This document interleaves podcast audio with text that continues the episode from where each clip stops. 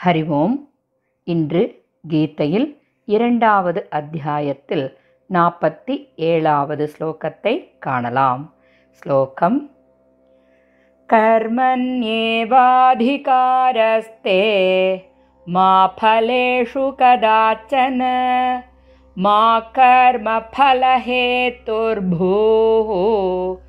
मा ते सङ्गोस्त्वकर्मणि कर्मण्येवाधिकारस्ते मा फलेषु कदाचन मा कर्मफलहेतुर्भूः मा ते सङ्गोस्त्वकर्मणि ஸ்லோகத்தின் அன்வய கிரமம் கர்மணி ஏவ தே அதிகாரக கதாச்சன மா ஃபலேஷு கர்மஃலஹேதுः மா பூஹு. தே அகர்மணி சங்கஹ ம அஸ்து. ஸ்லோகத்தின் பாவார்த்தம்.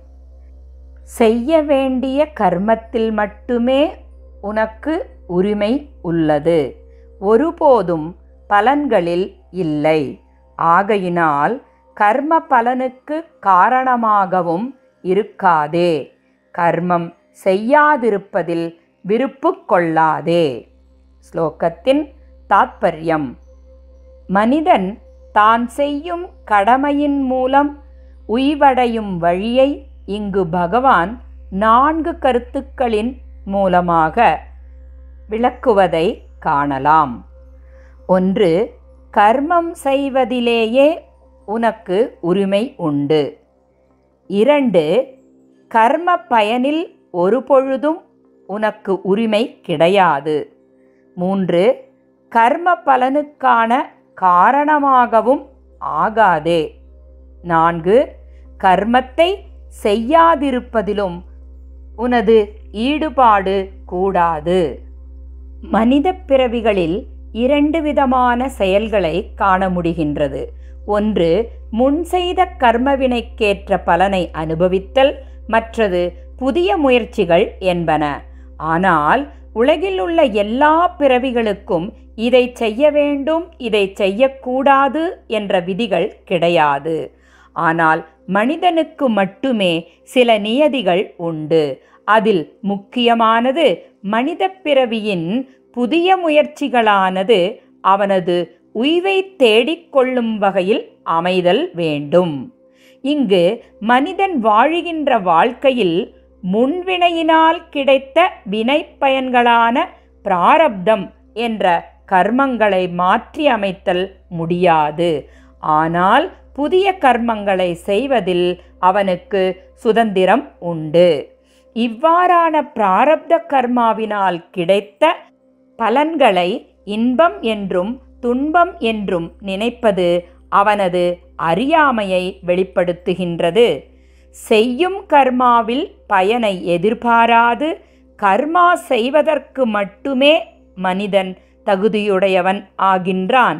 கர்ம பலனில் ஆசையை முற்றிலும் துரத்தல் அவசியமாகின்றது. மனிதனுடைய பழைய கர்மத்தின் பலனும் புதிய கர்மத்தை செய்தல் என்ற இரண்டும் இங்கு வாழ்க்கையில் உய்வதற்கான சாதனங்களாக அமைதல் அவசியம் ஆகின்றது. ஏனெனில் பலனில் விருப்பு வெறுப்பு ஏற்படும் பொழுது அது மீண்டும் பந்தத்தை ஏற்படுத்துகின்றது. அதன் பலனை அனுபவிக்க தொடர்ந்து பிறவிகள் எடுக்க வேண்டி உள்ளது.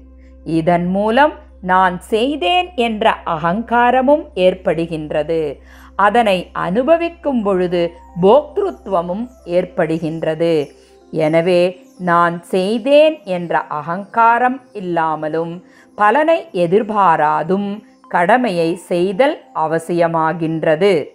இவ்வாறு பலனை எதிர்பாராது கர்மாவை செய்யும் பொழுது பிறவித்தலையிலிருந்து விடுபடுவதோடு கர்த்திருவ பாவமும் போக்திருத்துவ பாவமும் நீங்குகின்றது. மேலும் கர்மா என்பது மனித முயற்சி உலகப் பொருட்கள் மேலும் சூழ்நிலை. ஆகிய அனைத்தும் இணைந்தே கர்மா செயலாக்கம் பெறுகின்றது. இதில் கர்ம பலனை தன் விருப்பப்படி எதிர்நோக்குவதற்கு மனிதனுக்கு எந்தவித உரிமையும் கிடையாது. ஒருவன் சக்காம பாவத்துடன் பலனை எதிர்பார்த்து ஒரு கர்மாவை செய்யும்போது அதனால் உண்டாகும் எதிர்பார்த்த பலனை அடைந்து இன்பத்தை துய்க்கின்றான். இதனால் அவனது ஆசை தூண்டப்பட்டு மேலும் மேலும் புதிய கர்மங்களை செய்து கொண்டே இருக்கின்றான். இவ்வாறு சரீரம் இந்திரியங்கள் மனம் புத்தி இவற்றுடன் ஈடுபட்டு கர்மத்தை செய்து பலனை அடைவதால் மமக்காரம் ஏற்படுகின்றது. அதாவது கிடைத்த பலன்களை என்னுடையவை என்று சொந்தம் கொண்டாடுவதன் மூலம் மமக்காரம் என்ற பாவம் அவனுக்கு ஏற்படுகின்றது. இங்கு கர்ம பலனை மட்டுமே எதிர்பார்த்தல் கூடாது. ஆனால் தன் கர்மாவை செய்தல் அவசியம் என்கின்றார் பகவான். ஒருவன் தான் செய்ய வேண்டிய கடமையை செய்யாதிருத்தலில் ஈடுபாடும் கூடாது. ஏனென்றால் செயல் புரியாதிருப்பதில் பற்று ஏற்பட்டால் சோம்பல் உறக்கம் கவனமின்மை ஆகியவற்றில் பந்தம் ஏற்பட்டு விடுகின்றது. இவற்றினால் ஏற்படும் போகத்தினாலும் சில மனிதர்கள் இன்பம் காண்கின்றனர்.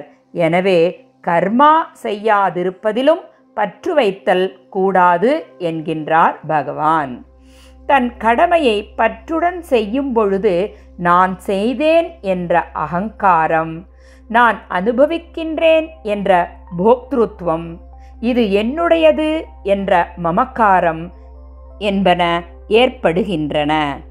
கர்மா செய்யாதிருப்பதிலும் சோம்பல் உறக்கம் கவனமின்மை ஆகியவை ஏற்படுகின்றன. இதனால் மனிதன் வாழ்க்கையில் உய்வடைய வழியில்லாமல் போய்விடுகின்றது. ஆகையால் அர்ஜுனா நீ இப்பொழுது செய்யக்கூடியது எல்லாம் உன் பணியை நிறைவேற்றுவது ஒன்றே கடமை ஆகின்றது. இதனை மனதில் கொண்டு முழு திறனையும் செலுத்தி செய்யும் பணியில் முழு கவனத்தையும் செயலாக்கத்திற்கு கொண்டு வந்து போர் புரிவாயாக என்று பகவான் விளக்குகின்றார். கர்மத்தில் பற்றின்மையை விளக்கிய பகவான் கர்மத்தை யோகமாக விளக்குவதை நாளை காணலாம். ஸ்ரீ கிருஷ்ணம் வந்தே ஜகத்குரும். ஓம் தத் சத்.